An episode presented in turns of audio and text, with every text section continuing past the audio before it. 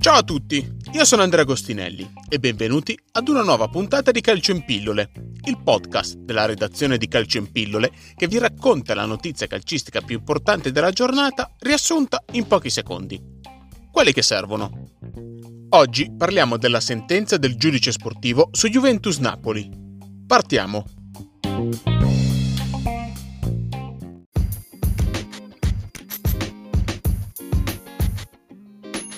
Il giudice sportivo ha inflitto al Napoli una sconfitta a tavolino per 3-0 per non essersi presentato in campo contro la Juventus lo scorso 4 ottobre.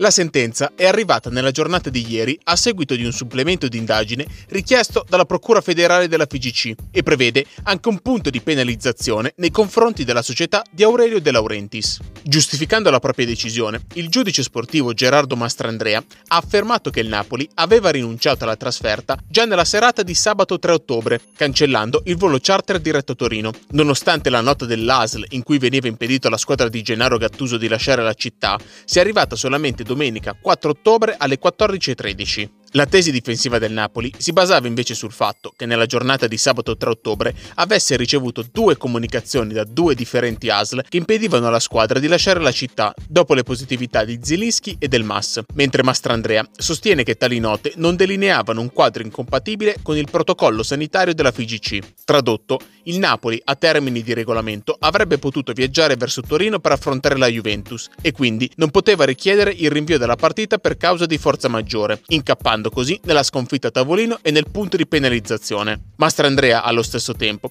ha più volte ribadito nel suo referto che non spetta a lui decidere se la nota dell'ASL potesse avere un valore superiore rispetto al protocollo siglato da FIGC e CTS e che tale vertenza deve essere risolta in altre sedi. Il Napoli ora presenterà appello alla Corte d'Appello federale della FIGC, secondo grado della giustizia sportiva, dove cercherà di dimostrare che la squadra aveva organizzato la trasferta di Torino nei minimi dettagli, presentando ad esempio il video delle sedute tattiche tenute nel centro tecnico di Castelvolturno nei giorni precedenti alla partita, oppure la prenotazione dei tamponi da effettuare su tutti i giocatori la mattina della partita nell'hotel in cui la squadra avrebbe alloggiato a Torino. Nel frattempo, Napoli e Juventus restano sotto indagine da parte della Procura federale della FIGC per violazioni del protocollo sanitario. Il Napoli per la mancata creazione di una bolla per l'isolamento fiduciario dopo la positività di Piotr Zielinski e la Juventus perché cinque giocatori, lunedì 5 ottobre, avrebbero lasciato senza alcuna autorizzazione da parte delle autorità sanitarie l'isolamento fiduciario istituito dalla società bianconera nella serata del 3 ottobre.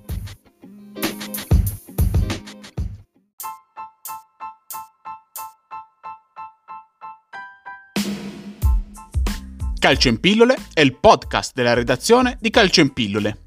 Seguiteci sui social oppure sul nostro sito calcioinpillole.com per tutti gli aggiornamenti su questa e altre notizie dal mondo del calcio. E se questa puntata vi è piaciuta, condividetela con i vostri amici e iscrivetevi al nostro canale per restare aggiornati su tutte le uscite. Noi ci sentiamo domani per una nuova puntata di Calcio in Pillole.